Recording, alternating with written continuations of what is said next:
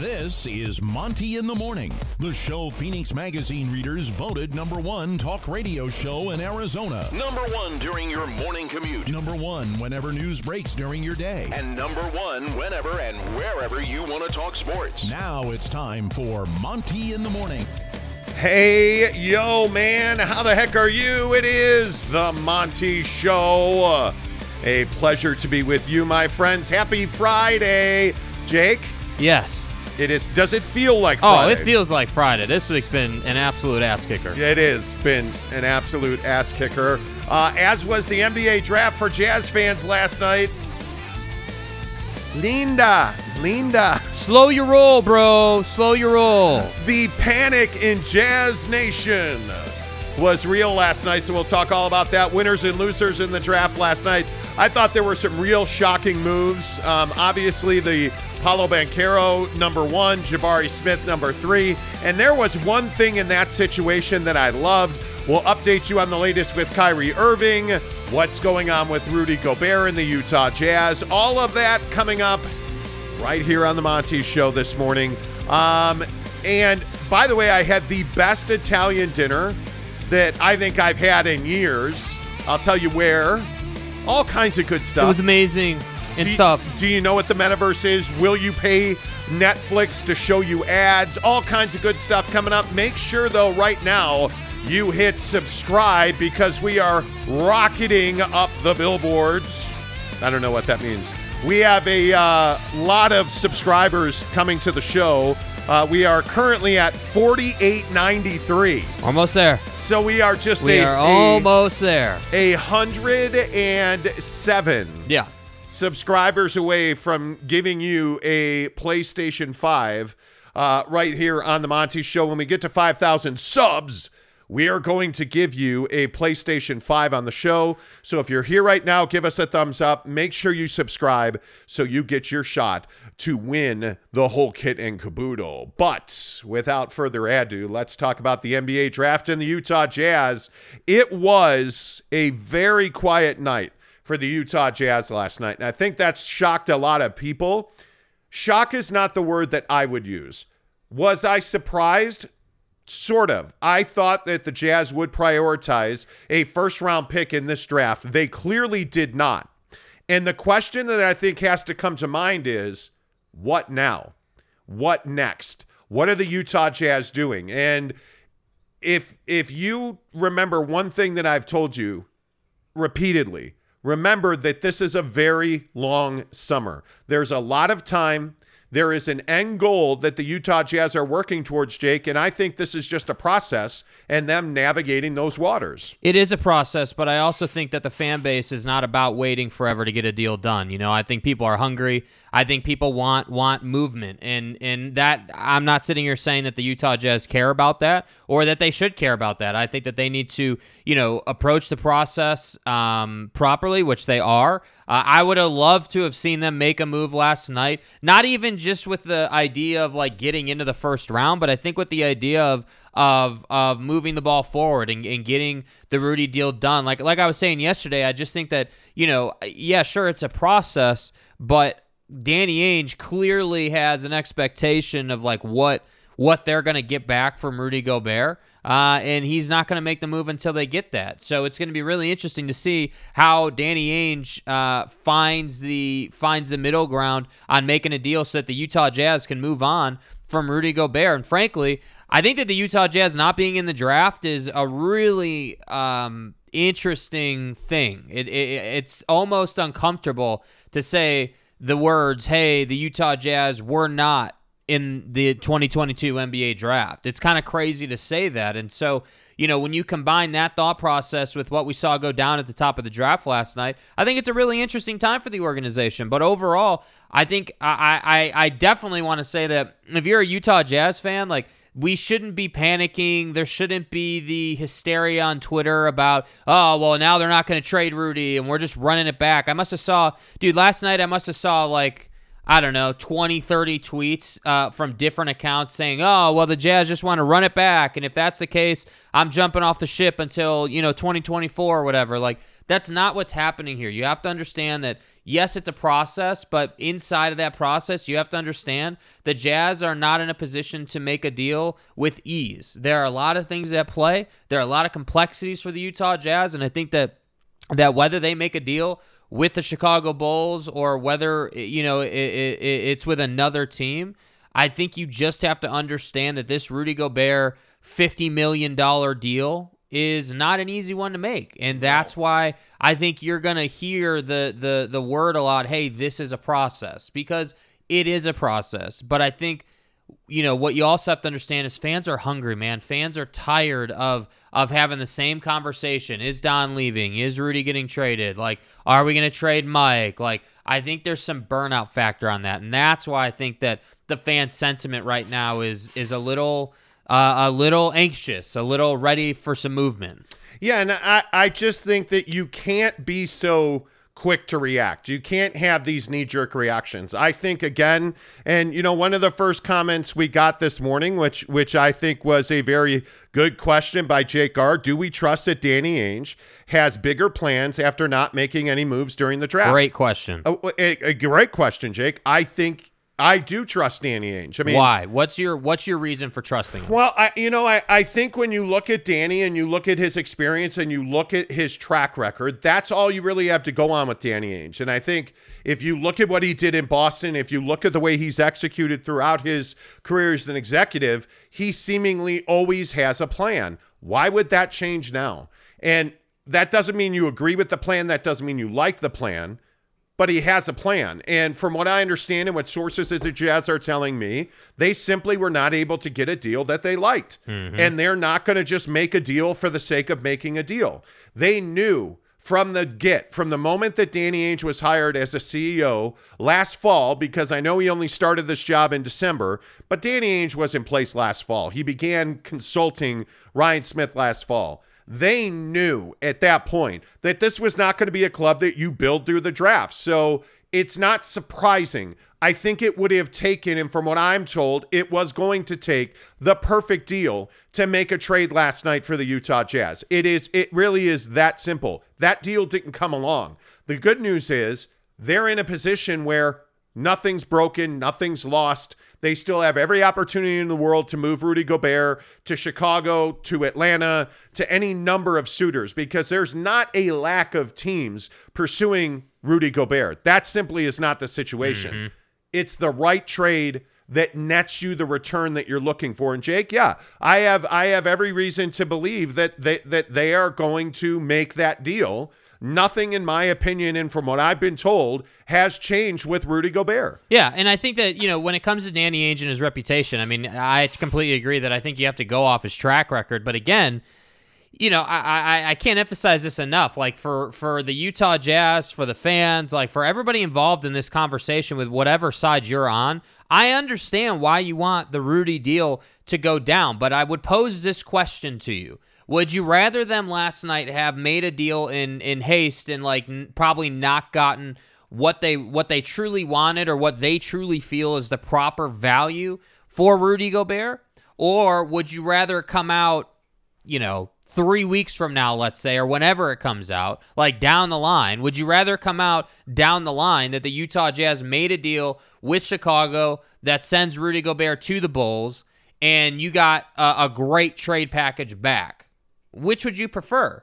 And I'm telling you, you got to be patient. And it is a process, but I also am the guy who has been saying that every day that goes by uh, that they don't make this deal is another day that you're that you're running out of time. And and I only say that not to say that they should rush, but to say that they're not in a position to run it back with this current roster. You're not in a position to to bring Rudy Gobert back at this stage. And that's why I say it's just a really interesting situation. Do I think that there's any reason to panic? No, I don't. Do I think that they're going to trade Rudy Gobert? A hundred percent, a thousand percent. Rudy Gobert is going to get traded. He's not coming back to the Utah Jazz, and it's just a matter of putting the proper deal together. And I'm assuming, um, and we talked about this earlier in the week. I'm assuming the reason that this deal has not happened yet is because Chicago's got to go and get.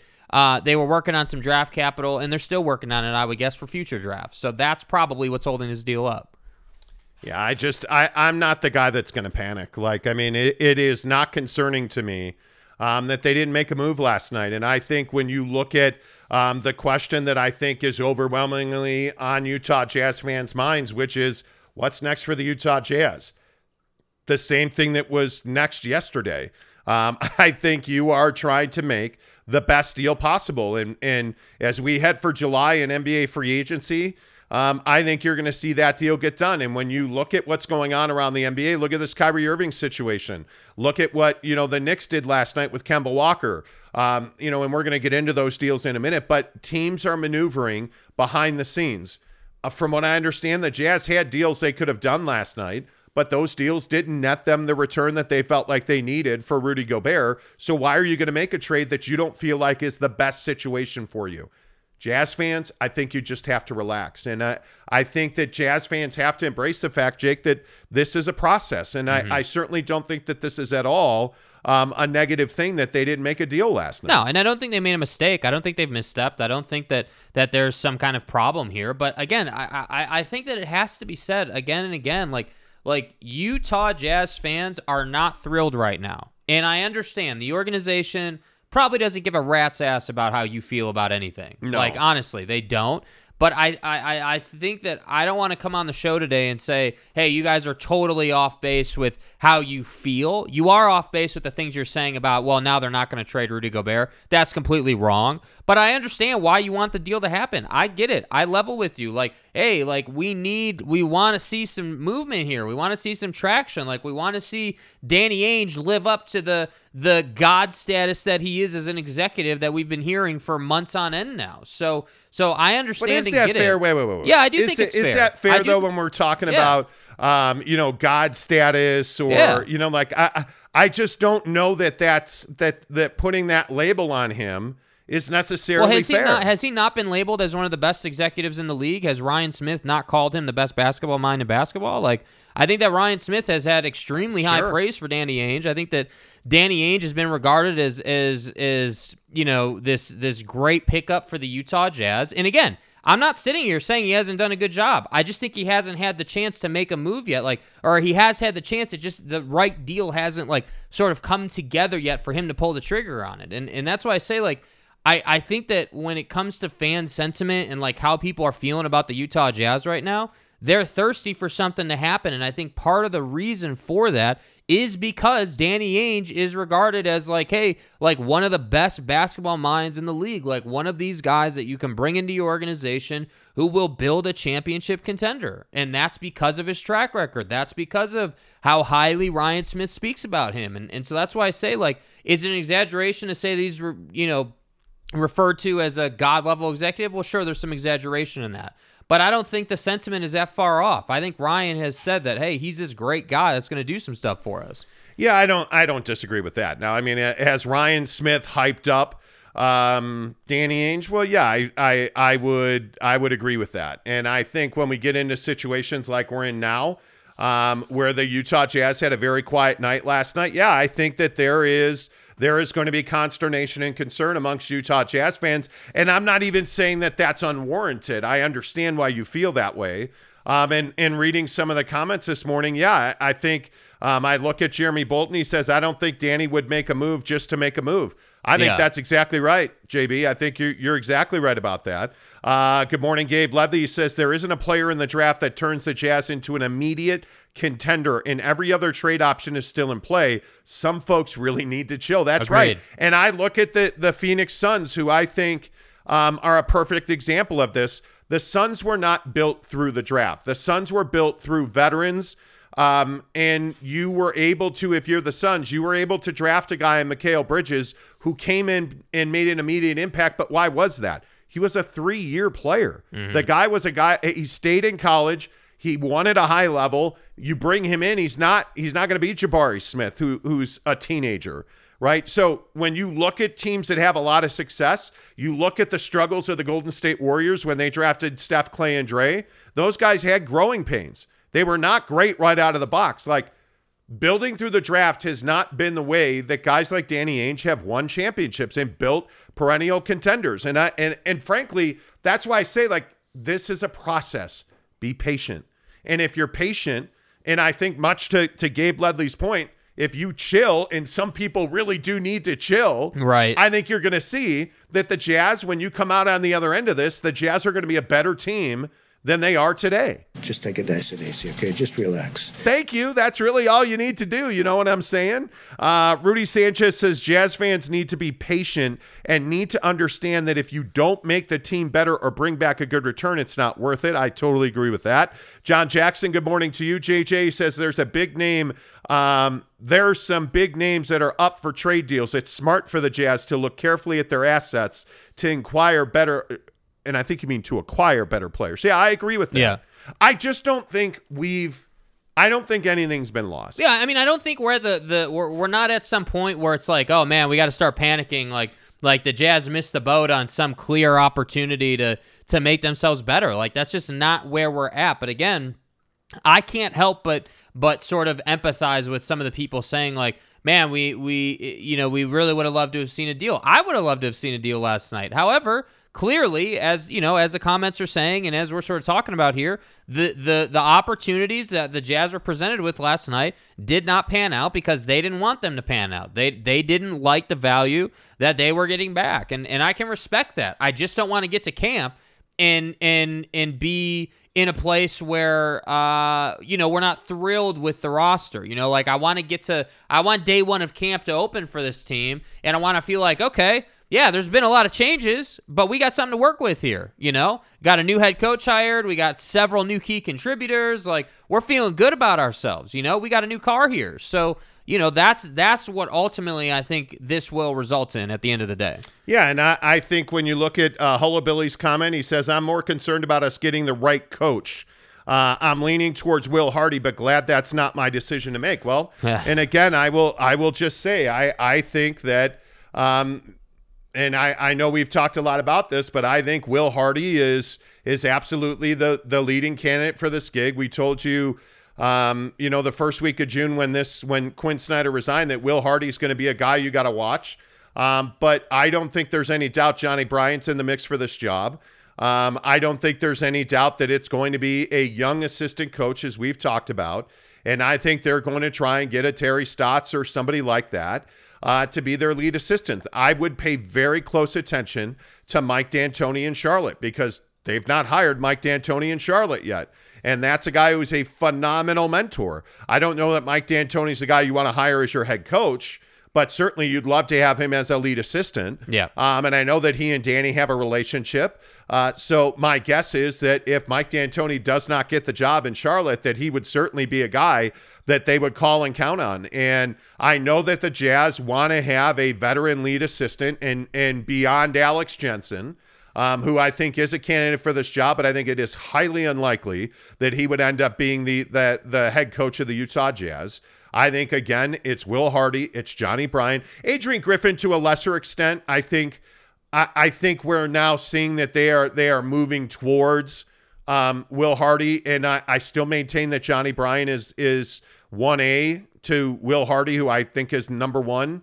Um, and I believe there were reports to that yesterday. But I think the Jazz want a young head coach, Jake, that has has experience. Yeah, and and I think that that that's the you know obviously that's like the ultimate the ultimate thing. I mean whether we're talking you know football or we're talking the NBA, like I- I think that finding a guy who's younger, who's energetic, but also has some experience and can relate to these guys and like can have a great relationship and it doesn't feel like dad coming down on son, but it feels more like you know co-workers partnership type vibe. I think that's when you get things like the phoenix suns you know occurring. I mean that's why you know the phoenix suns happened because monty williams was you know he's i wouldn't call him a young man but certainly he's not an old man you know? And, and i think that he's energetic he, he's respected like that's the kind of guy you're looking for. And so I agree with the people who are saying that the Jazz can't necessarily take a risk on a head coach, but I don't think that you know the the the Will Hardys of the world or the Johnny Bryants of the world uh, are are risks. I think that those are guys that have been primed and and built and and and are ready for that next step. They just need to be given an opportunity. So yeah, I I think that you will see the the head coaching thing. I'm not as concerned about, to be honest with you, because I think that if you have a, a roster that gives you options and you have guys that can contribute uh, at a high level on both ends, th- there you can make that work. You know, like most coaches who are going to come in are going to find a way to make that work. So that's why I say like yes, it is important, but my biggest like grade A number one concern right now is what you get back in the Rudy deal and what you're going to do with Mike Conley. Like that's those two guys are I think the number one priorities this offseason. Yeah, and as they should be, I think. You know, it's one of those things where when you when you go back and look at what the Jazz are trying to do, um, I think you're in a you're in a really good position. I mean, you you obviously um, I like the Cockburn signing, um, the seven footer from Illinois. I really, I, I mean, I think that he is a really good player to take to to summer league, and I I think somebody was talking about. Um, and I know I missed it, but uh, somebody was talking about uh, Kai so- uh, Sotto, I believe is the way you pronounce it, S O T T O. Uh, Sotto, um, the Philippines seven, I think he's seven Um, the problem is that Kai lacks athletic ability. Um, he does not move well. He is not a guy that I would describe as agile. When you're seven two, you better be able to move well. And I think that, you know, I, I think the Philippines is a strong basketball fan base, but I he he went undrafted. I didn't see where he wound up.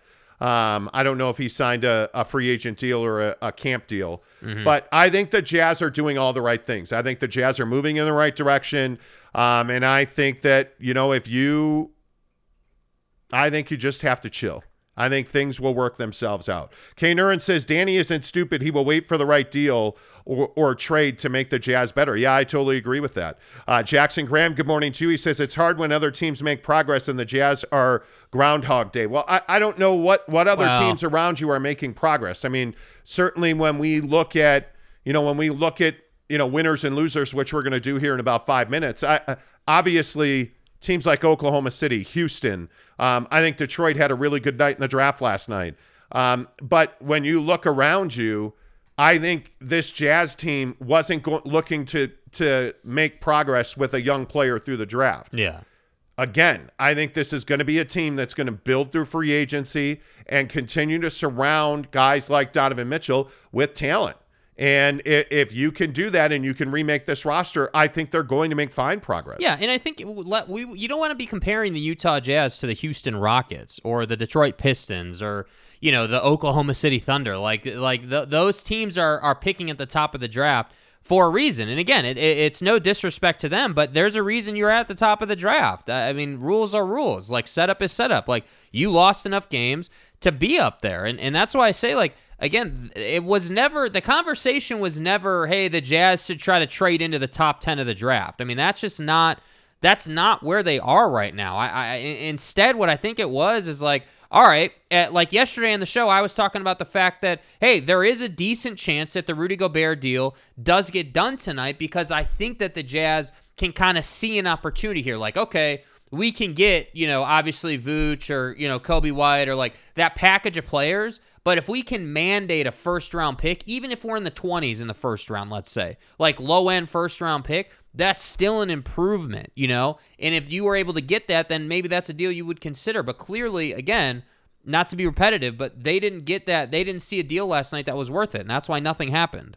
Yeah, I don't, I don't know. It'll it'll be interesting to to see what happens with the Jazz. Tanner Plummer says, "Hey Jake, what did you think of your boy Chet Hey, uh, getting drafted by OKC?" Hey guys. I mean, I, I think that's exactly. Where I we mean, I thought he think it was go. expected. I think that that Chet is is like I said yesterday. I think Chet's got to build his body, but I think that people know what he's capable of, and I think that Chet is is somebody who who is a workhorse. I mean, by all reports, you know, he's a guy that they had to like you know like forcibly keep out of the gym over the summer and like he so I have no doubts that Chet Holmgren is going to build his body and build his game and and I think you know if I'm being completely honest I think it's probably going to take a couple of seasons for him to really find his own in the league as far as physicality is concerned because that's the thing at the lower levels he didn't need to play with a real physical edge because he's bigger than everybody. Well, now that's not the case, right? Yeah, like you are bigger than everybody, but you're not nearly as strong and that or quick, and that's going to be what holds him back for a couple of seasons, I think. But I think he's going to be really good. Yeah. I, I, I think that Chet wound up exactly where you needed him to. I mean, obviously, it was it was surprising, in my opinion, that Jabari Smith went three and Paolo Banchero went number one. I mean, Banchero, I think, is a, a wonderful talent. There's no doubt about that. But the thing that I really liked about what we saw from Jabari Smith last night is he was clearly pissed. Yeah. He was upset. And I, I think if you're the Orlando Magic, you better watch out for the Rockets because Yep. he's going to be coming for that ass. Yeah, you know. Um, I and I love that about Jabari Smith. And and again, I think Paolo Banchero is probably the best pro player in this draft potentially, but Jabari Smith is right there. I think Jabari is going to be fantastic. And again, I think Houston all night long was truly one of the best players. But were you surprised? How surprised were you, Jake, that Banchero went number one? Um, I mean, I, I think, I mean, I wasn't super surprised just on a surface level that Banchero went number one. However, what I am surprised about is that Orlando basically switched its entire opinion on who they should pick. Like, I mean, I mean, you you for a long time were Jabari Smith, Jabari Smith, Jabari Smith, Jabari Smith. NBA draft night gets here, and all of a sudden you're Banchero, Banchero, Banchero. So I think what's interesting within that is that you know good organizations they don't they don't falter like that. They don't waver. They don't change their mind. They do their homework. They scout the hell out of these guys, and they make a decision, and they have a plan ready to go heading into the draft. You know, and and so that's why I say like again, with all due respect, the Orlando Magic are the Orlando Magic for a reason. You know, they're a team that's up and coming, that is young, that's not Yeah. very good. Like you can't you can't switch course like that. That but said, what but what don't you have in Orlando that you have in Houston? You don't have elite young guard play in Orlando. You have Jalen Green, an elite young guard, who, in my opinion, is going to be. I think in the next three years, he's going to be one of the top five players in the league. And now you you team him, and you team Jabari Smith, and you team Kenyon Martin Jr. together. Like you look at that group of players. This is why the Christian Wood trade makes perfect sense. Like you look at that grouping of players, Jake, and, and I think that the Houston Rockets, I, I think, have to be one of the winners. Well, they're absolutely a problem in the league now. I mean, I, I think that you know, again, what did we talk about with the Utah Jazz all year long, right? The the Christian Wood, you know, send it to overtime game as far as the Jazz are concerned, and and that's why I say like the Rockets are are they've only gotten better. But again, I can't emphasize this enough. While it feels like I'm sure for Utah Jazz fans that a lot of these teams got better and and you didn't get better. You also got to understand that you're probably 30 wins better than the Houston Rockets right now, just like as it sits here today, even with that draft pick. So that's why I say Danny Ainge is not in a position to just roll out and make any deal and like just sort of slap this thing together, if you will. Like it has to be the right deal that brings the right players back, and and that's why it's going to take time. But yeah, I think Houston had a, a, phenomenal night in the NBA draft. Well, and I also think one of the losers in this draft is the Sacramento Kings. I don't know. Like, I look at their decision to pass on Ivey and go with Keegan Murray. And again, I think, listen, I think, I think Keegan Murray's a great player. Mm-hmm. I mean, there's what we saw of him at Iowa was great. But when I look at the, the total package that Jaden Ivey from Purdue brings to the table, that's the kid you should have gone Savage. with. In, in my opinion, Yeah. when you're the Kings and and you made the deal they made last year and you you you hitched your wagon to De'Aaron Fox, you needed to go and get the best player available was Jaden Ivey. Keegan Murray's fine. Jaden Ivey's the guy you should have taken there. And when you talk about a team like Orlando and you talk about some of these good and bad teams, Yeah. bad teams continue to make bad decisions throughout the draft, Yes. throughout free agency, during the season, hiring coaches. That's the Sacramento Kings to a T. The Kings continue to make questionable decisions at best. And you make a trade last year that, by all accounts, nobody has any idea what you were doing. And now you have a chance to make that right and draft Jaden Ivey.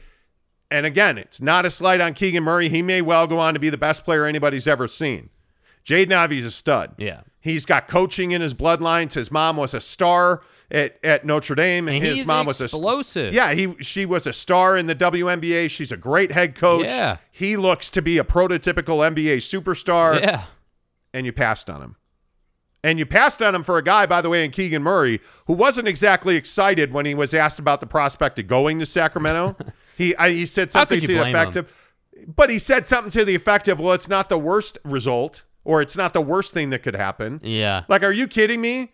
Is that the answer you want from the guy who you drafted number what number four overall? Come on, man. You know, like bad teams make bad I mean, decisions. I wouldn't be excited to go to the Kings either. I can't blame the kid. Like, I, I, I wouldn't be that excited about it. I, I- think that there, there's, you know, what, 29 other teams or whatever it is in the league, and and you found your way to the Sacramento.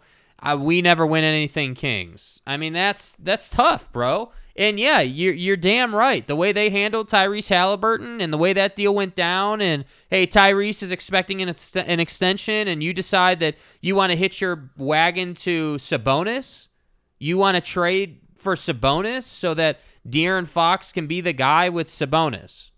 And you thought that that would take you to the postseason? No, I don't think so. I don't think so. That didn't really do anything for you. And that's why I say, you know, guys like Keegan Murray or any of these other guys that go to bad teams, I wouldn't have I, I would have some hesitations as well. And then there's Jaden Ivey. Yeah. Where did Jaden Ivey end up?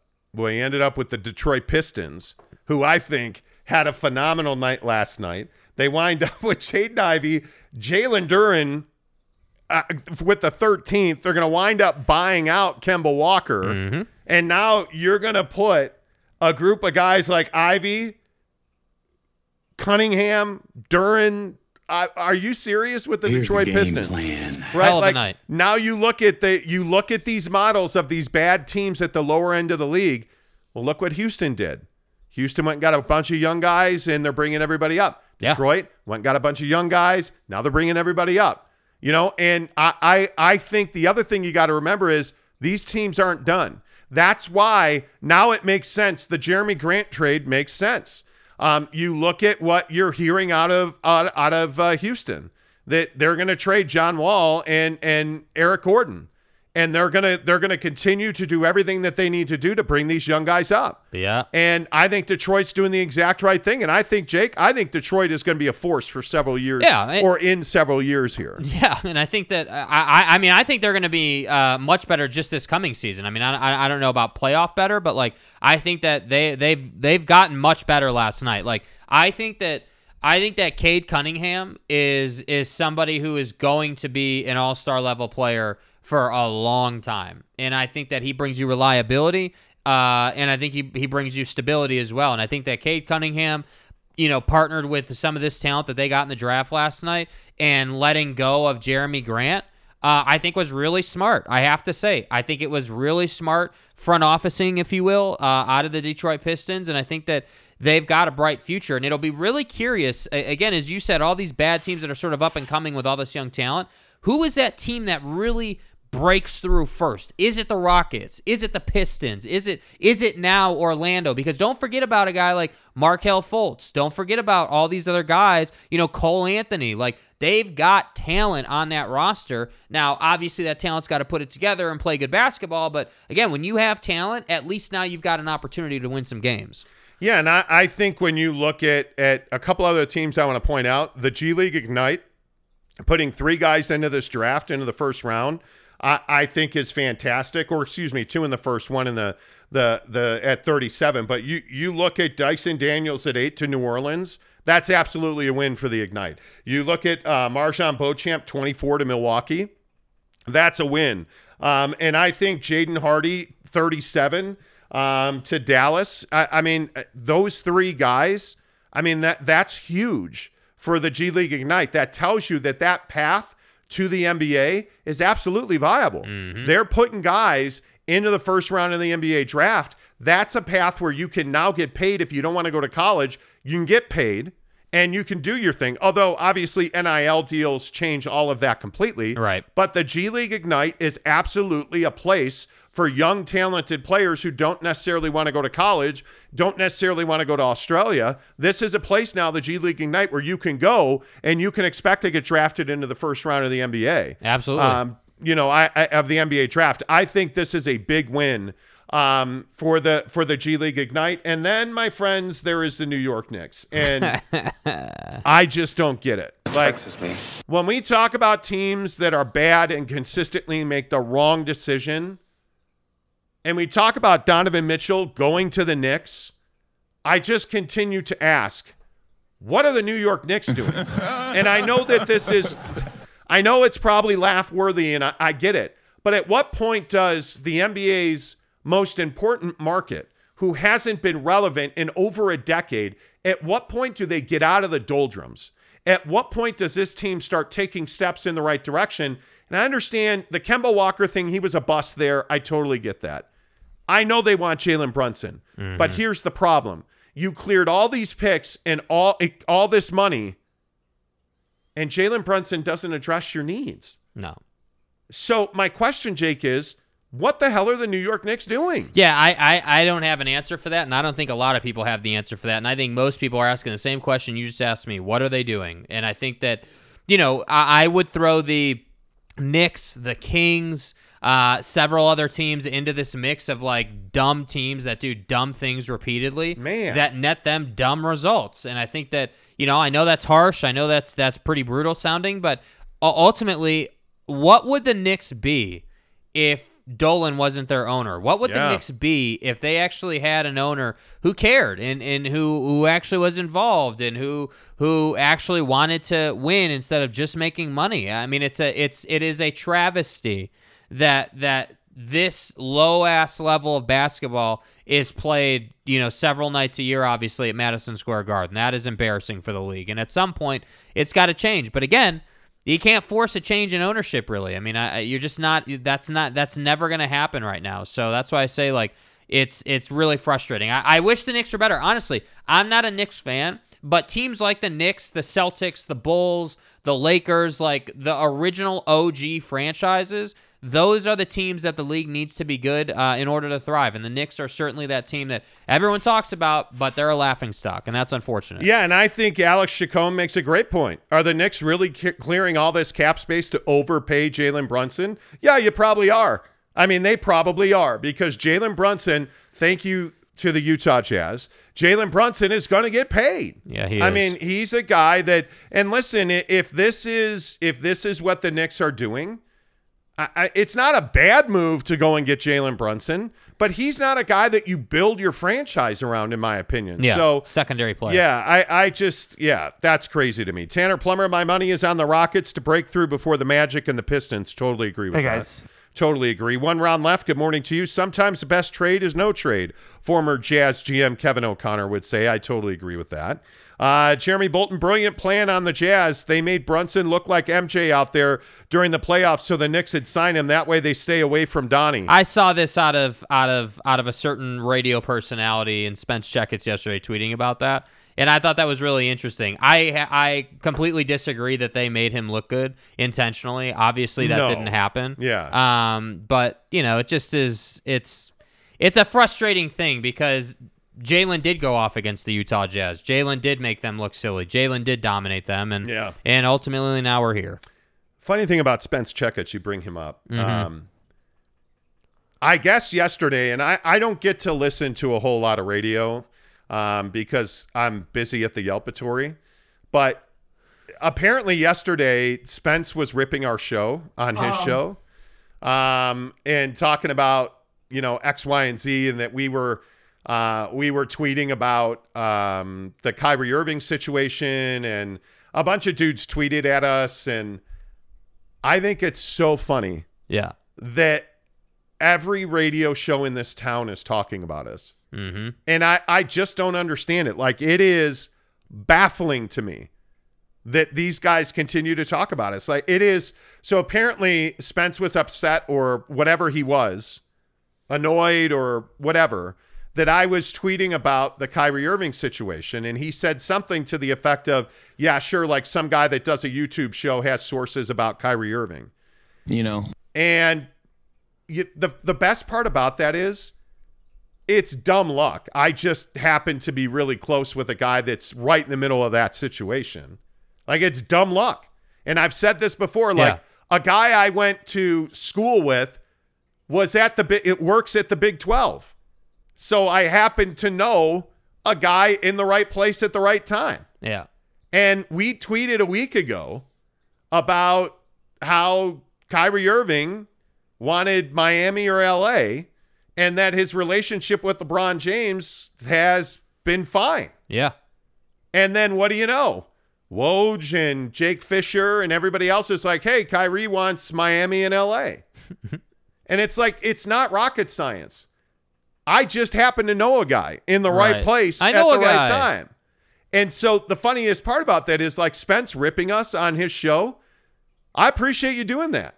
Knock yourself knock yourself out, man. Thanks, Yeah. Spence. We appreciate you talking about it. And that's it. the funny thing. Like everyone assumes that that like upsets us. It doesn't upset us. I mean, th- No. and this is the beautiful thing. Again, I say this every time we have this conversation that I don't have an allegiance to anybody in this damn town. Right? I don't have. I don't need to be nice to the Utah Jazz. I respect the Utah Jazz. I respect them a ton. I think. Uh, I, I I think that you know the people we know in the Jazz. I respect them. Like the, like it. There's a lot of respect there, but. We do not have allegiance in this town. We do not have to say nice things. We do not have to pander to anybody. And that's what I love about it. And and and, and I'm just to keep saying this to you guys. All the people, like all the comments, you know, uh, like everybody who supports this channel, you guys are the reason that they're talking about us cuz every day Yeah. someone new finds this channel, likes, subscribes, participates, comments, and we're growing. We're absolutely growing. And again, I can't emphasize this enough. This show had very humble beginnings, and it's growing because you guys are participating, and I really appreciate That's that, it. man. I That's the really whole nine. appreciate that, and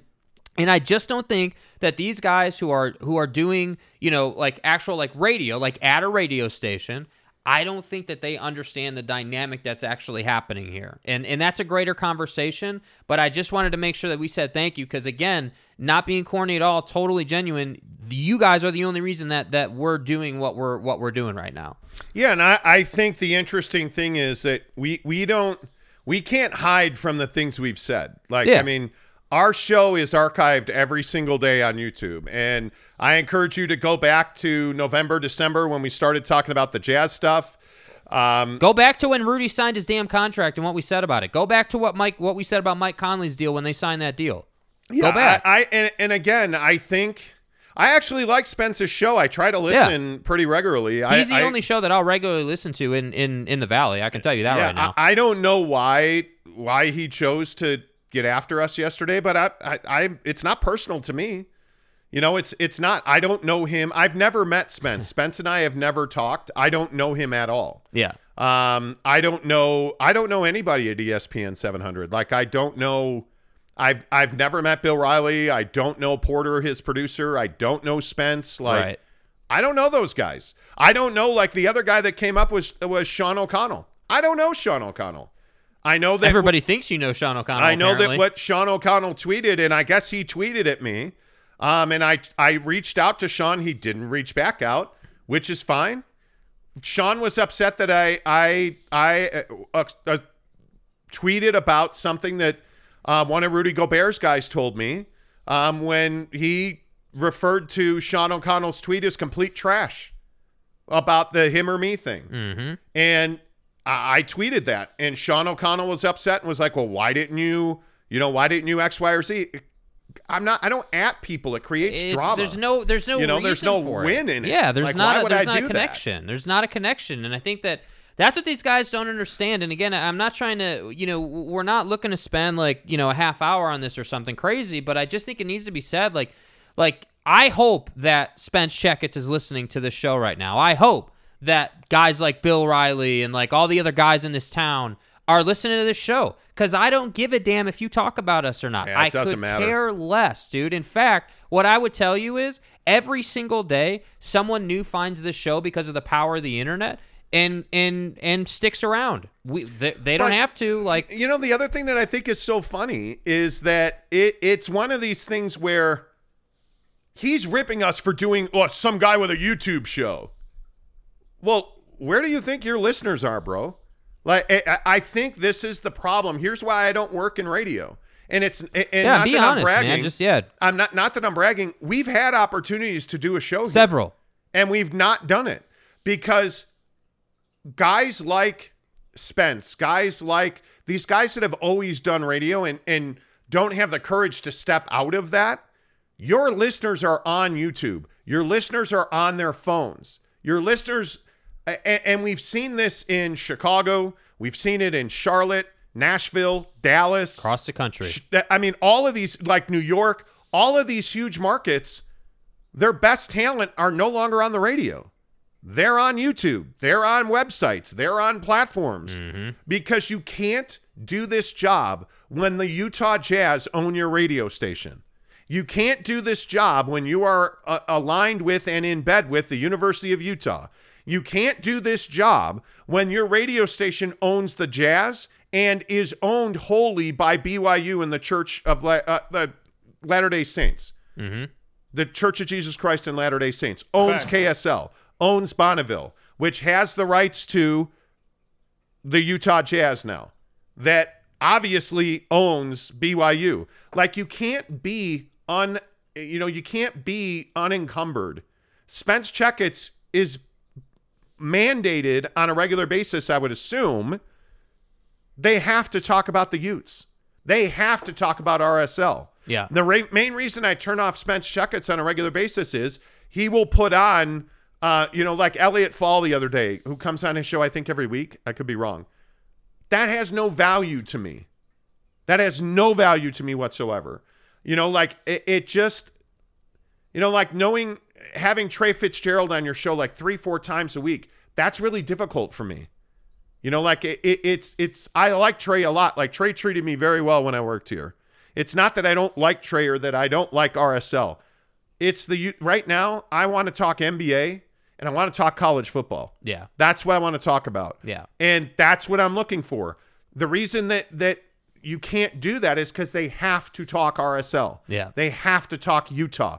They have to say good things about the Jazz.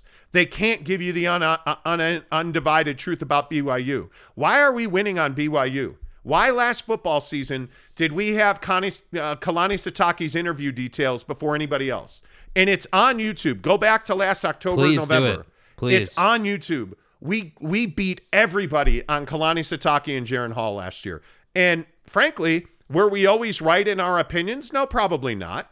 Were we always were we always accurate in the things that we believed? No, probably not. But our sourcing was never wrong on BYU. Yeah. We, we, we are the only ones who told you about Kalani interviewing across the Pac-12. The only ones telling you that he he told um, that he told Washington, hey, you know what? Because Washington asked Kalani Sitake, if we offer you this job, would your preference be to stay at BYU or to come to Washington? And he said, well, I, I want to stay at BYU. That's why Kalani didn't get an offer from Washington. And who had that first? We did. And the reason that is, is they reach out to us. BYU came to us. Yeah. The people at the Jazz came to us. Yep. We're it, it- it's not like it's not like we're like, hey man, why don't you be our source? That doesn't work that way. And it's not how the industry has ever worked. Ever. I, I just listen. I just think it's it's interesting to me. Um, it's interesting to me that this is what we've gone to, and what I think to traditional radio stations like KSL Sports Zone or ESPN 700 or whoever, at some point you can't keep doing what you've always done because it's always going to get you what you've always gotten. yeah. And it is what it is. All right. If you're just tuning into the show, good morning. Good to see you. Um, the biggest stories in sports this morning in Utah, very clearly the Utah Jazz. Um, I think this situation last night, um, a lot of people are asking, is it concerning that the, the, the Jazz did not make a trade for Rudy Gobert? It's not. Um, I wouldn't be concerned about that at all. I think that this is just a process. And what you're seeing now is this is a process that's playing out. And there is a there's an end goal, as it was explained to me by my sources at the Jazz yesterday. There's an end goal, and there's a process to reach that goal, and they're not going to deviate from that process. And it, frankly, in my opinion, um, I think when you look at what the Utah Jazz did last night, there was no damage done. I mean, again, I, I think Kofi Cockburn's a great pickup. That's a he, frankly, he's the exact same player that Rudy Gobert is, you know, and he's a better player than Azubuike is, right? So I think they did nice things with their summer league signings and their their training camp deals. Um, but there is work to be done and there are deals coming for the Utah Jazz.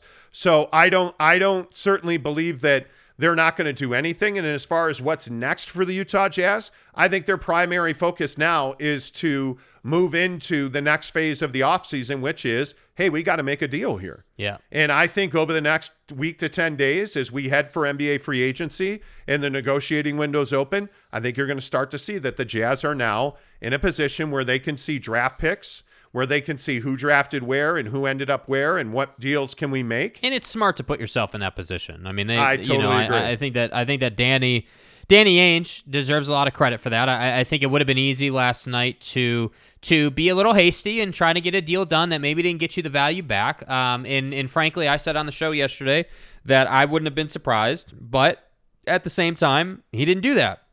And I love that about Danny Ainge. I love Yeah. that he understands the value of Rudy Gobert. I love that he wants to be able to sit in his perch and look out over the landscape at all the different opportunities and say, okay, based on what they did in the draft, this tells me they're looking to do this. Can I leverage something there? Like he just wants to be able to see the entire landscape and then go out and make a deal. So I think I think it's smart ultimately. I think it's smart. I totally agree with that, and I, I think you're going to see deals are going to are going to get done, and Yeah. it's simply a matter of you know time. It's it's getting the right net in return. Mm-hmm. But I don't think there's any doubt. Um, you know, and NBA sources told me yesterday that the the Bulls uh, are are still really wanting to make a a Rudy Gobert trade. I, think. I think one of the things you saw yesterday certainly was that the Bulls were not able um, to acquire more draft capital.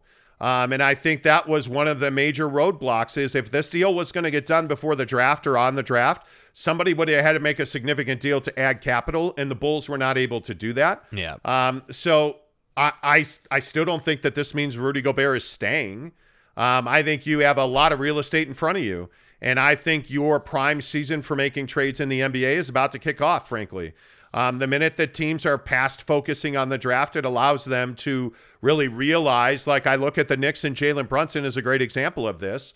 Um, I think when you look at what your goals are and what you need to accomplish them, the Jazz goals are trading Bojan Bogdanovic and Rudy Gobert. And I think you're also going to see them move Mike Conley. I also have heard a lot about um, Royce O'Neale being involved in trades. He has value around the league. Yeah. He his salary is very reasonable. Um, I also talked to a Jazz guy last night who was telling me that friendships and and allegiances on the roster are are meaningless. And one of the, the reasons I asked that question is Royce O'Neale and, and Donovan Mitchell are supposedly very close friends. I don't think that means that Royce is going to be here. Yeah. And I, I think that when you look at what the Jazz have in front of them, I think I would be very confident that the Utah Jazz are going to trade. I, I would think three, at least three players off of this current roster and three of their five starters. Um, I again would say I think they would like to hang on to Bojan Bogdanovic. I, I truly do. The issue is he has value around the league. There are teams asking for Bojan Bogdanovic, and I, I think that if if the right if the right call comes, they would trade Bojan. I have no doubt about that. And he will every single time. Yes, he will. I think the Jazz would much more like to trade Conley and Rudy Gobert. And I just don't think they're married to anybody but Donovan. And I, I truly don't believe they want to trade Jordan Clarkson. I think, as I've said for, for a long time now, I think they really like Jordan. I think they really like him culturally, the way he fits into their locker room. I think Jordan handled all of that that noise and and the distraction of the locker room issues last year. I think he handled it really well. And I think they recognize that. And I think they recognize that his game fits really well into most systems. So let's project and say, hey, you do hire Johnny Bryant or Will Hardy. And I think those are the two names that you you really are coming down to. Because, you know, I, I'm curious if Charles Lee is truly available um, or truly wanting to be available because I don't know that he is. Remember, he just got a big raise and a title bump with the Bucks, but I think Will Hardy and Johnny Bryant are your guys. And I think if you bring those two guys in, they're going to want to play at pace. I don't think there's any doubt about that. And I think Jordan Clarkson plays very well at pace for the Utah Jazz, Jake. And I, I, I think they would like to hang on to him. Yeah, I completely agree with everything you said there. 100%. You know, and I it's interesting. Spencer Morgan is echoing the opinion of, of several people. Terry Stotts, Spencer says, uh, would be a great choice. I, the question I have is, what is the attraction to Terry Stotts? And this conversation about what you need in a head coach, Yeah. I think this is a really critical conversation for the Jazz because the answer is I don't know necessarily what you need in a head coach or if there is one specific thing you need. But I think what you need is you need an assistant coach with developmental experience. And I think you need that younger profile because usually an assistant coach is going to be a younger guy. And, and I'll go with Will Hardy because that's the guy that I would hire. A guy like that, what Will brings to the table is youth enthusiasm, and a new perspective. I know what Terry Stotts is as a head coach, right? Like mm-hmm. I know what Terry's done. Mm-hmm. I know how he runs his his practices. I know how he structures his rotations. I know what that looks like. He hasn't won, and he's had really good rosters, and he hasn't won. You know, That gives me a little pause. I look at a guy like Hardy, I look at a guy like Johnny Bryant. Those are young coaches with new, fresh perspectives that can relate on a personal level to Donovan Mitchell. I think that's really important. I think Donovan Mitchell has to have a very close relationship with his next head coach. Mm-hmm. And at times, that wasn't the case with Quin Snyder. And I think part of the issue is that when you don't have that close personal relationship with your star player, accountability becomes a real question. And I think one of the things we saw that plagued this Jazz team the last two seasons was complete lack of accountability from the coaching staff to the players. And I think that that can no longer be the case, Jake. I think you have to have a, a guy that's young, has a new, fresh perspective. And I think, again, I think somebody that will come in and get uh, close to Donovan on a personal level. Yeah, and and I think the reason that Will Hardy should be the favorite or considered the favorite is again he's been through this process. What you're trying to do, Will Hardy's already done. Like that needs to be said over and over again. Yes. Like with the Celtics, he developed Jaylen Brown and Jayson Tatum. He was part of that process. So why on earth would you want to sign a guy in Terry Stotts who who yes has experience, no doubt is a good head coach. I mean, I don't think anybody would question that. But but we're not looking for a good head coach. We're looking for the right head coach. We're looking for somebody who checks multiple boxes, not just somebody who who who is a line item on a spreadsheet to fill a slot, you know? And that's why I think that that while I respect Terry Stotts and I love his career, love what he did in Portland, just not a winner and a guy that I think is just a, a bridge guy, meaning that, hey, we're here, we need a couple of seasons, go ahead and be our head coach for now. Like, I think that's what Terry Stotts does great, but I don't think that's what the Jazz want, uh, frankly. I think that the Utah Jazz want someone who's energetic, want someone that has a young, fresh voice, want someone Yeah. that brings tenacity. And yeah, I think all those things you were talking about, like relating to Donovan Mitchell, you know, being a younger guy, like, I think all of those things help. And that's, I think, the only concern with someone like Will Hardy or Johnny Bryant. and, and Danny talked about this with, in that little interview they did with David Locke at the at the practice facility. Yes. uh, two weeks ago, I think it was. Danny talked about the fact that the concern, not concern, but the thing that he's considering with hiring younger head coaches is that the challenge with that is they may not have you know a full staff of guys that they need that they can just bring in. You know, like when you hire yeah, Terry Stotts, let's say, or Mike D'Antoni, or whoever. You know, like when you hire Doc Rivers, let's say, Doc's got a whole slew of guys that he's going to bring in as part of his team because he's been around forever. Will Hardy doesn't have that. Johnny Bryant doesn't have that. So that's the other challenge you have to consider when you hire younger head coaches as well. But I also think that's why you're interviewing Terry Stotts. Yeah, and that's a great point. I've always loved this. You know, like he could come in and be, if he's open to it, he could come in and be an executive assistant or lead, lead, you know, Yes. assistant or whatever. I think that's that's a great. And that's why I said earlier, if you're just tuning in, we were talking about this, and I said I'd really pay attention to Mike D'Antoni in Charlotte. If, Yeah. if, if Mike doesn't get that job in Charlotte, and, and by all accounts, he's already met with Michael Jordan, um, but did not get hired, um, and maybe they're just going to re. And, and Woj, I think, reported yesterday that the Charlotte Hornets are completely reopening their coaching search um, because the guy they wanted to hire um, didn't take the job. Yeah, that whole Kenny Atkinson It situation was weird. not great. It was weird. Yeah. But Kenny decided to go back to Golden State, and now it puts Charlotte back in the the the square one box. Mm-hmm. So they're reopening. That doesn't mean that D'Antoni won't get that job. Um, but if he doesn't get that job, that's a guy that you got to go to right now and say, hey, you know, what would you think of being Johnny Bryant, Will Hardy, Sam Cassell's lead assistant? Um, because I think that's exactly what you need. And, and again, I still maintain the value in talking to a guy like Terry Stotts is not to hire him as your head coach. The value in talking to a guy like Terry Stotts is his perspective, his experience, his feelings. What has he seen about your players? What has he seen about your team? What has he seen about the way you guys do business? And I think one of the other things, Jake, that is so important is we've got to stop talking about who the Jazz have always hired. And one of the narratives about this team, and, one of the guys I talked to at the Jazz said this to me the other day what makes you think that those narratives from five years ago are still the same narratives that are true now? Because one of the, the storylines that we talk about is, well, hey, you know, it took six weeks to hire Quin Snyder, so it's going to take six weeks to hire the next coach. Yeah, that was a big narrative around here. That's eight, nine years ago, man. Yeah. And I understand that that's how things had always been. But if we've learned anything from Ryan Smith, Ryan Smith isn't doing it the way the Millers did it. Ryan Smith is doing it the way he wants to do it, for better or for worse. Yeah. Ryan Smith is going to do Ryan Smith, which I'm thrilled with. Yeah. They're not following your timeline. They're following their own timeline. Yeah. And I think we have to get away from it. I think Tanner was talking about how, uh, you know, we need somebody like Jerry Sloan. I, I think we need the complete opposite of Jerry Sloan. I think you need a young guy who's not going to come in and battle Deron Williams. You need a young guy who's going to embrace culture, who's going to embrace that this is now a players' league.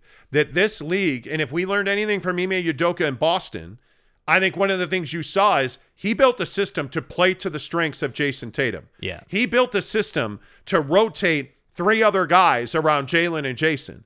And that is exactly why they got better. And what did he do? He brought in team defense, team defense first. And they were not good the first half of the season. They struggled, frankly. They were a mid table team in the Eastern Conference. And then as we saw them get past the All Star break and we saw them start finding their feet a little bit, and we saw them get away from are we going to trade Jaylen? Are we going to trade Marcus Smart?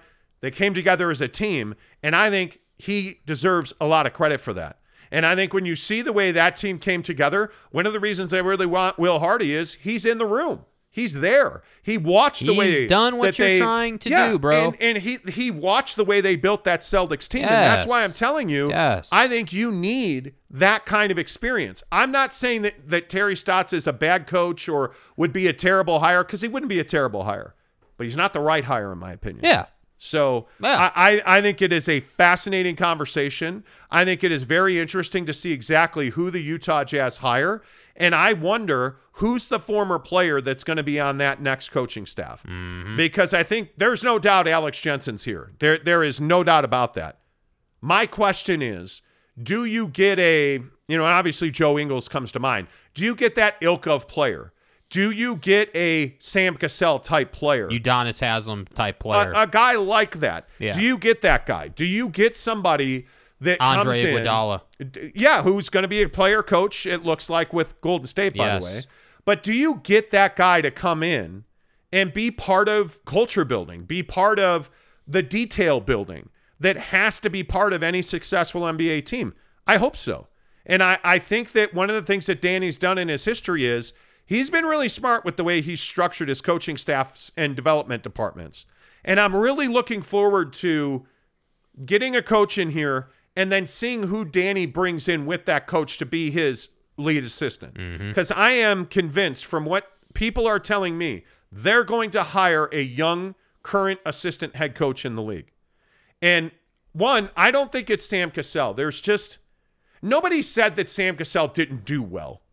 Nobody has said that Sam Cassell is not getting the job. yeah. Something feels off about the Sam Cassell situation. Yeah. I don't know what that is, but I haven't heard the like Will Hardy knocked his interview out of the park. Like that was a grand slam, walk off, game seven, home run Yeah. interview for Will Hardy. Yeah. That's not the case for Sam Cassell. Something felt off. I, I Listen, we're in, in a strange time. I, nobody, and I want to make this clear. Nobody has said to me, "Hey, Sam Cassell had a terrible interview," or it just feels It's like an instinct thing. yeah, it just feels like something was amiss there. Yeah. So we'll see.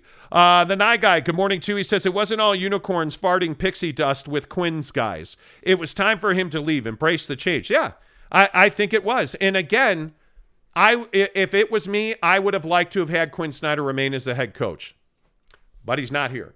Yeah. It's not how it worked So out. you have a real opportunity now. And this, the one thing that was very clear coming out of last season, this team needs a culture change. Yes. This team needs a new vibe and feeling in the locker room. And I think you're going to get that. I, I truly do. Uh, Jordan, or excuse me, John Jackson, do you think Quin Snyder feels disappointed in his coaching or disappointed in the office? I think that's an easy answer. I don't think Quin Snyder feels disappointed at all. That's my answer.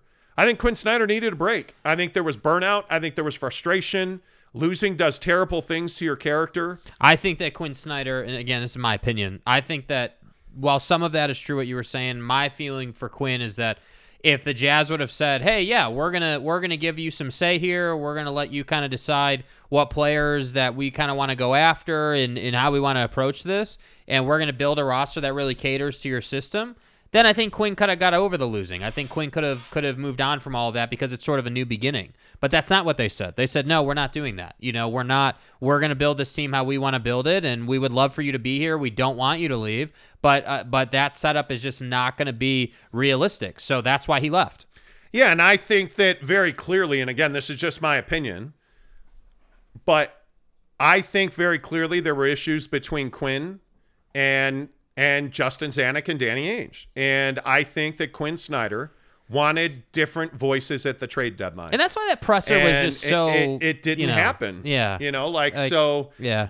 I look at I look at where where they are now and I don't know.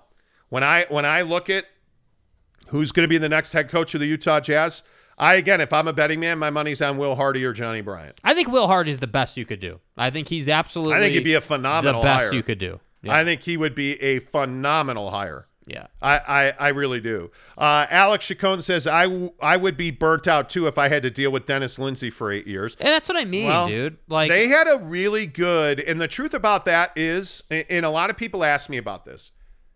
Quin Snyder and Dennis Lindsay had a good working relationship, I believe, for the first four years Quin was here. Mm-hmm.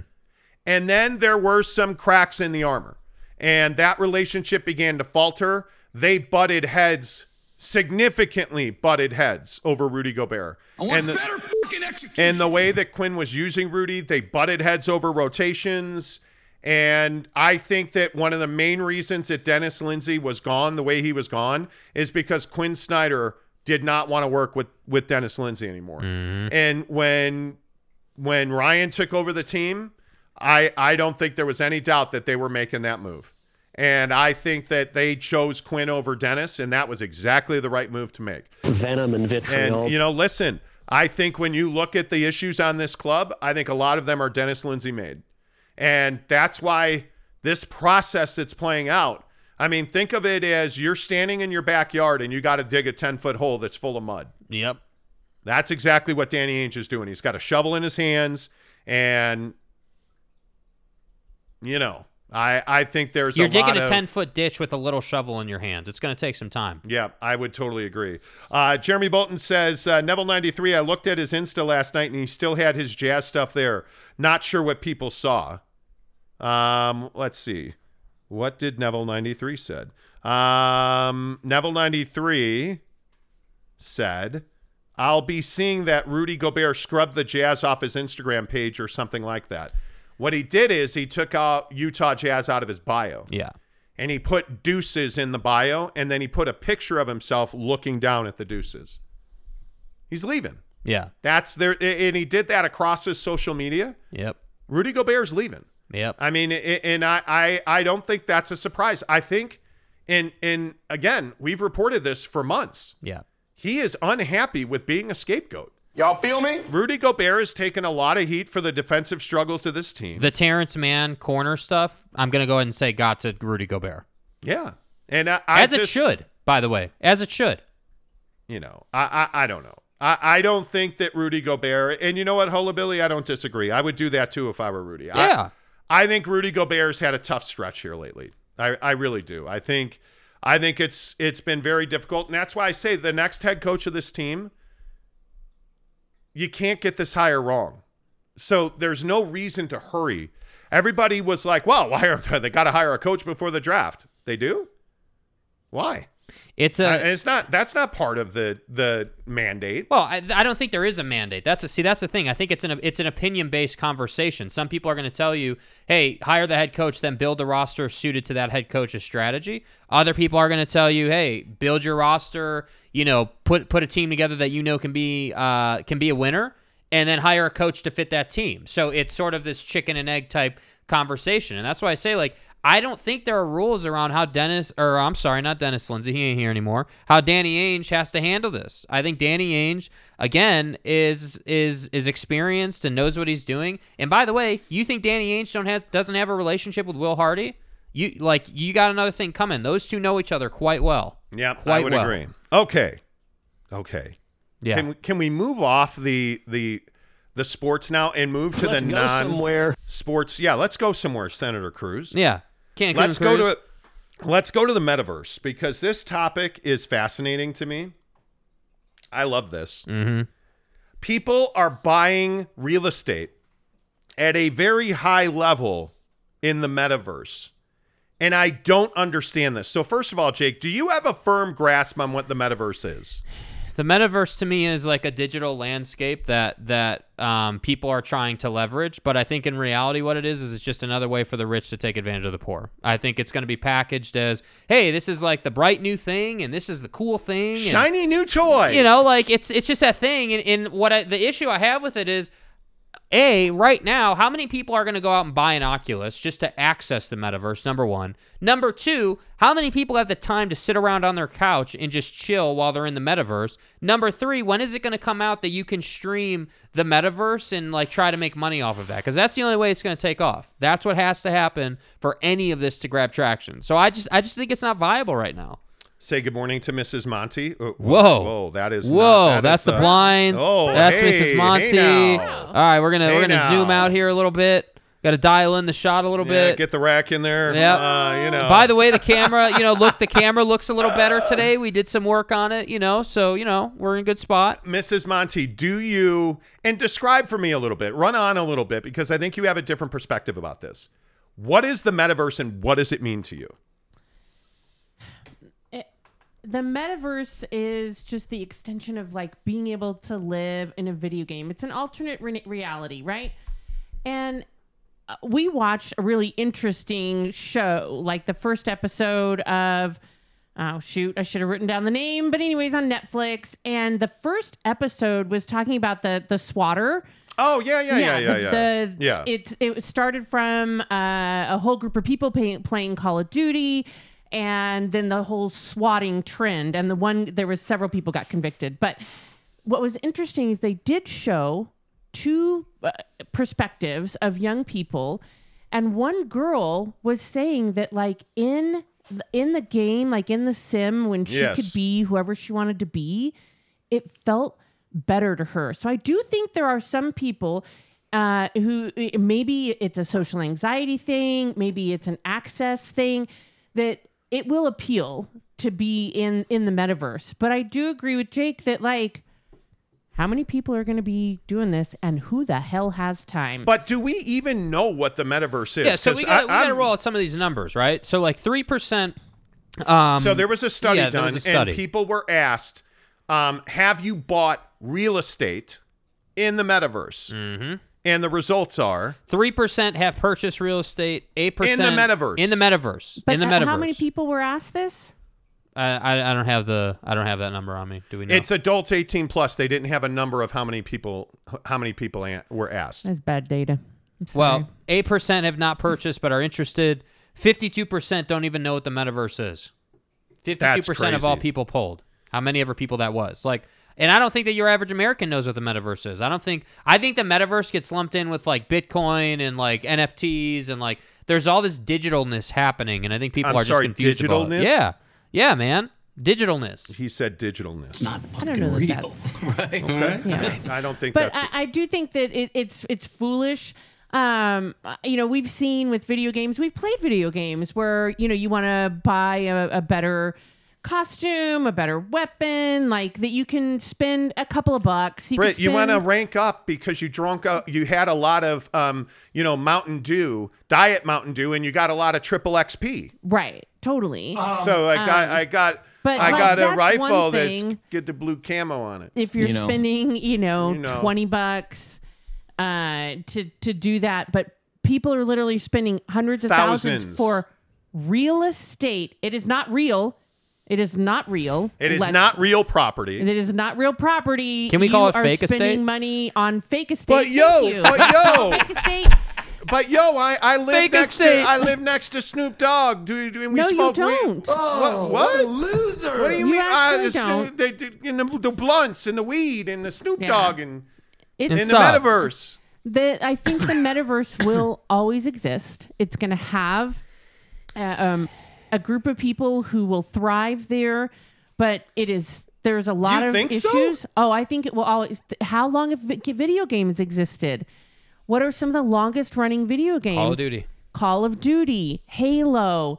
These are things What's that have been around. the other one where you jump out of the plane now into Fortnite. the Fortnite? Fortnite. Fortnite's huge. the, huge.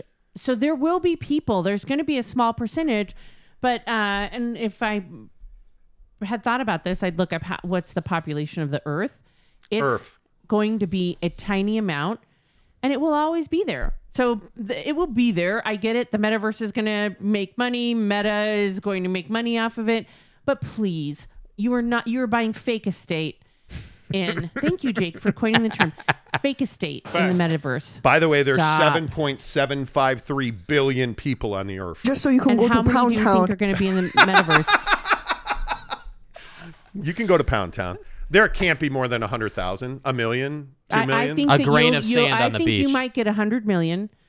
oh, I- stop. I do. I think you might get. But You a think that's there's not- a that's hundred not- million people No, in the she's metaverse? saying, no, she's saying that it could get to that point, and I Yeah. don't disagree. Oh, like that's oh, not. So at some point. But At like- some okay, point, okay, okay. But okay. you're not gonna. It's gonna be a small percentage. yeah, but like a hundred million is not a lot of people in comparison to seven, whatever that seven and a Seven- half billion people. That's not a lot of people. no, it's a small percentage. yeah. Yeah. So But, But- here's the here's the question though. This is the real question, and Jake is going to explain this story as well. Mm-hmm. Jake, Yeah. should people in the metaverse be able to unsend iOS messages? Yeah, so Apple rolled out new uh, iOS 16, which allows you to to unsend text messages. The problem is, is that in order to access that feature, the person you're sending the text message to has to uh, have iOS 16 as well. So there's been a lot of confusion around, like, all right, well. How do you know if someone has iOS 16? And by the way, this isn't just for text messages. This is also, or this is just for iMessage. So when I heard this, I was like, man, this is this is not a this is not a uh, a good feature because not many people are going to have it. But then you had said that you know automatic updates and technology and different things happening. You know, yeah, I think for the most part, when when we're looking at at the issue with it, most people have automatic updates, so it's going to update that, and and more than likely the person that you're talking to. But I think the reason why they did this is pressure from other apps that are being used around the globe. WhatsApp, you can delete it. Telegram, you can delete it. Disappearing messages, that kind of a thing. But isn't Um, that isn't that the right reason to do this? I think that's the right reason to do yeah. it. Yeah, can you unsend the nudes everybody's sending, or what are we talking about here? I mean, is that what we can do in iOS 16? Have you ever now? sent a nude, No, never sent one. Mrs. Monty? Have you ever sent a nude? To my husband, Ah, yeah, buddy. Damn right she had. yeah. anyway, uh, the point is, I think this is is really smart by Apple because I think Yeah. when you look at the way the world is working, I think one of the things we've learned in in Ukraine is that you have to have the ability to be private. And if you look at all these apps, like I can tell you, it infuriates me that people use uh, disappearing mode or whatever it's called. Vanishing mode. Vanishing mode. I hate that. But you have to have that capability now because your consumer demands it. Yeah, I wonder if uh, you know guys guys who are doing bad things in the world, like how different would the Jeffrey Epstein situation have been if they could have deleted all those text messages and Oh all the God. information? Like I, Now- that's what I think about. Now, here's what I would wonder, and we'd have to look at the small print. Yeah, Do they really disappear from your from your record From, like, the your data log. phone? Yeah, Yeah. from your data you mean log, like your your digital footprint? yeah. Yeah. And I would bet probably that not. they do not because those companies have to protect themselves from stalkers from uh, Mm-hmm. domestic abusers from people who are going to abuse the ability to have that disappear um, it- I think that there's always going to be some sort of a, a marker within your own phone that if it was subpoenaed, if Yeah, they that they had could to get those records, yeah, that it could be proven. Yeah. But- I don't know. I, I, I it's a very slippery slope. I think the consumer demands it. I, I think the consumer absolutely demands it. What the consumer doesn't demand is having ads inserted into your Netflix. You're welcome. Oh man, this is a big one. So Netflix has announced that they're going to have a tier where you are going to be able to pay less, but they are going to insert ads on that tier. But I think we all know where this is going. Netflix is is in they've laid off a ton of employees. Mm-hmm. They're hemorrhaging money because frankly, they way overbought on content. They I mean they put out so much money to content creators. I mean billions and billions of dollars. They're so in debt. They have no choice but to take ads. Yeah. And I don't think there's any doubt, and this could just be me. I don't think there's any doubt that in the future, Netflix is going to have full ads on their platform. Yeah. And- I mean, I think I- it's it's a frustrating thing. No, mm, I will 100% cancel my account. And I have had Netflix since I used to get it in my mailbox. 100% would cancel my account if you force me to take ads. I pay to that? not have ads. That is also why I don't use Facebook. If I could pay to not have ads on Facebook, I would actually pay to not have ads on Facebook. But it's more advantageous for them to have ads. So, like, wh- if if Netflix did that to me, knowing that I can have Prime and have no ads, I think they would also lose content creators if they forced uh, a hundred percent ads. Yeah. Now I understand you want to offer a lower tier. You want there's a lot of people who don't want to pay that full price. Okay, cool. Uh, like offer that as a lower tier, and you could do that, but do not force it on the people who are paying your full price. Well, first of all, was that a euphemism when you said uh, uh, that time you had it in your mailbox? Was that a euphemism? for- Anyway, point is, uh, Netflix. motherfucker. Uh, you know, um, I mean, um, the point is, Netflix laid off another um, 300 employees in a new round of layoffs yesterday. Right.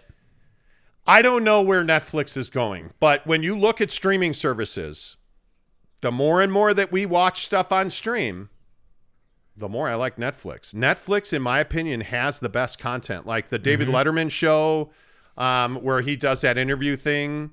Um, I really like that. I, I like I like all the stuff that they have. Their original series, Jerry Seinfeld comedies, coffee, drinking your mom in a car. Drive to Survive, Stranger Yeah. Things. Yeah, Stranger Things, my God. Squid Games, Ozarks. Peaky Blinders. Ozarks, Squid Peaky Games. Blinders is huge. Yeah, I mean, I think Netflix has the best content. Yeah. Yes. But I just think Queer they gotta get they gotta get their business in mind. I actually really like Queer Eye. Are Queer you Eye out of is your amazing, goddamn and mind? they've done such a good job with building that brand. Uh, you know, it, Netflix. I don't think they're going anywhere. They're doing great. They have the best content. Don't mess it up, Netflix. Jeremy Bolton wants the um, Rapaport you vaccine MF or drop for those who buy real estate on the metaverse. Okay. I got to I, He- let, me- let me go digging Jake's- here. Jake's got to dig through the. Digging Yeah, down. like We're 50, digging deep. 50 pages We- here of we are like, digging Hold deep. you on. know, of like 50 Let me dig pages it of out. drops here. Um, Yeah. yeah. I'll Yeah. find it. Move on to the next one. Mel, Mel, uh, Mel Gibson, take my money. Most of the uh, Al- Alex Chacon says most of the streaming services do this already. They do. Do they really? Most of the streaming services insert ads already. Not not on. I wouldn't not say on that. Prime. I don't see ads on Prime. yeah, I wouldn't. I wouldn't yeah, say we that. wa- we were watching SVU on Prime last weekend. Now I haven't seen that. I don't know if uh, I the, Hawk. who, know, who the hell even watches Peacock? Okay, like, does anybody I- even watch I, Peacock? I got Peacock I for don't know. the Olympics coverage. That was the original. But don't we reason, also don't we also but get it free? I pay five dollars a month. I get a five dollar credit on my Amex bill, so I don't give a. I don't care. I don't really watch that much, but it does have all of the Law and Order, like all the seasons of Law and Order, all the seasons of Chicago PD. SVU. like- yeah. so uh, it's good. It's an it's a, a Look zero at, cost. But look at Paramount Plus, and, and I don't know how many people can see this. I don't know if I can insert this in front of Jake's face. That's Paramount Plus tweet, tweeting at me about the new Beavis and Butthead. Uh-huh. Uh, you know, like wanting me to retweet that. Like they have to do stuff like this. Mm-hmm. They have to. There's no way for people like Netflix and Hulu, the Hulus of the world. Now, I'll be honest with you and say I've never even turned on Hulu. I don't Nope. know a thing about it. I've never looked at it. But we use Amazon Prime and Netflix primarily. And then for on demand, I'm a DirecTV com- customer, so I always have been and I probably always will be. Right. But like HBO Plus, and we get I because we're Amex Platinum members. Uh, well, and mainly that means I'm a pimp. Anyway, the point is, um, because I have a card that has no limit because I'm a millionaire. which I'm- Right. fucking vaccination genius, scientific expert, you Stop fucking asshole. yourself. You you choose to play So- that drop now Yeah, while I'm I said I pimping had to look for it. I had to look for it. Anyways, there you go, Jeremy Bolton. But my point is, we get it free through Amex. Having an Amex Platinum card, I think we get. Amex Platinum. I think we get Paramount free or Peacock or whatever. We get pe- I get a credit for my peacock, but like you know, yeah. don't laugh. Um, James Knight Who says you guys need to be like that?" mindful not to lose the ability to have real time interaction with your subscribers. It what makes this show great. Yeah. We have a we have a ton of interaction on the show. Like we put the we now put the comments on Wait, the who said stream. that? Who said that? James Knight said that. James, Yeah. are I you mean, we, lonely? we, I feel. Whoa. Yeah. What do you? James, I know it's a cold, dark winter right now. That's every day. in the other half of the hemisphere. Hey, don't be nice to But him. are you going to no. be okay? No, because he still hasn't sent us our 4x gold Yeah. that he owes us. You have to be nice to stupid people. Yeah, don't be nice to James Knight. what a jerk. I'm kidding. Talking with Raphael podcast says, I have Comcast Xfinity. Uh, you get Peacock for free with that. Oh, I didn't know that. Uh, uh, there's a I lot. A lot that. of like cell phone plans will give you something Mm-hmm. free. You know, they they build it in, but anyways, Netflix don't try it. Don't try putting ads Don't in, do in it. my show. Don't do it. The whole like the whole reason why I pay the money for Netflix that I do, which is not a ton of money, right? It's like the same as a fast It's not food about meal. the money. It's about the premise. It's I want to be able to money. stream shows. I want to be able to binge watch a show until you Yes. question if I'm still alive. Yes. That is Yes. why I have wanna- Netflix. All right. Finally, Finally. let's talk about what I did yesterday, which is I got a continuous glucose moni- monitor. Hey guys. Now, I want to make this really clear. I am not diabetic. I'm not pre diabetic. I'm none of that. I 100% have been chasing a continuous glucose monitor because I'm trying to understand the impact that my food has on me. But as I found out the hard way, A, they're super expensive and you can only get one if you have a prescription. So I actually reached out to my doctor and he did a pretty good job. He like was questioning me on why. And what I said to my doctor is, "Hey, I want to understand the impact as I go through this weight loss fitness thing that I'm trying to accomplish.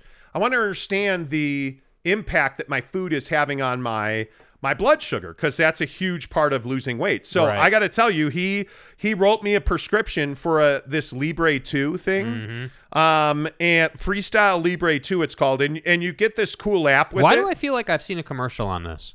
I feel like I've Do heard they that. re- Yeah, they yeah, run, they the Freestyle. Libre 2, I feel like And I've the, heard They do? before. The in-arm glucose monitors are are like the newest, you know, technology, and it's Okay, but way but, easier. but I got to tell you that was He panicked. I'm such people. a child. So I don't know if you guys can see it. It's right where is it? It's There right is. here You got to the you got to do your single up, bro. on the, the Hey, back of can- my can- arm. I can- can't do the single up. It's Oh, on it's on Mrs. Mrs. Monty. Monty. My Uh, but my I have bad, my this bad. little circle on the back of my arm, but it's got a needle in the back of it. And it's not a big needle, frankly. And it, I actually had anxiety over it. Uh-huh. And so Mrs. Monty took the thing out of the box. She opened it up. We looked at the needle. She put it on. They give you this little thing that you put on your arm and you push it, and it puts the thing on your arm. I'd love it to be wider. You know, um, you don't even feel it going on your arm. Like I can't feel it now. And I didn't, I like, I've had nothing. I felt a little tingling once it started working, but this is the easiest thing. So you get this, you get this app that they give you, and all you do is you, you put it on the thing Put it on the thing. Yeah. Uh-huh. And it's and very it gives you a it gives you a reading and it tells you hey your glucose score is 101 and it tells you it gives you a, a graph and i don't know So if like you guys what's can a good score? Like what is what what are you looking for with well this? you What want is the- apparently you want to be under i guess under 190 and one ten, I thought. no no it's it's they give you a range like Oh. you yeah they tell you what and is you- the range personalized to you after like yeah based you, on your like it, it it it's a learning device and they tell you what a good range is now when you, You eat know. your your glucose is going to go up so okay. you know but are you at all are you, what are your thoughts on because you're skeptical about this Uh, I was skeptical about it. I would be interested in in learning about it because I do think you know as you age, you you get more uh, impact from um, from food on your on your glucose stability. So I would be interested in. I, I'm very interested to see what you learn out of it. me too Um, but and let's just make clear, this is not an ad. He is not endorsed by. No, I'm He not is at all. Like he just was curious. He's seen other people who have been getting some good information about what food impacts their bodies. So Yeah. So yeah. So I'm excited about it. I'm excited about it. I'll keep you up to date on it. I think it's it's a fun little thing that we get to do. So yeah. it's a journey. Yeah, follow me on uh, Twitter, Instagram, and TikTok, The Monty Show. You can follow Jake, SLC Supercars, and you can follow Mrs. Monty at She Explores Utah. Hey, great week on the show. Appreciate you guys supporting us. Thank you so much. Um, and, you know, the only thing we ask is that, hey, watch the show, tell us what you think, and we'll deliver the same product every single day. We appreciate you being here. Until Monday.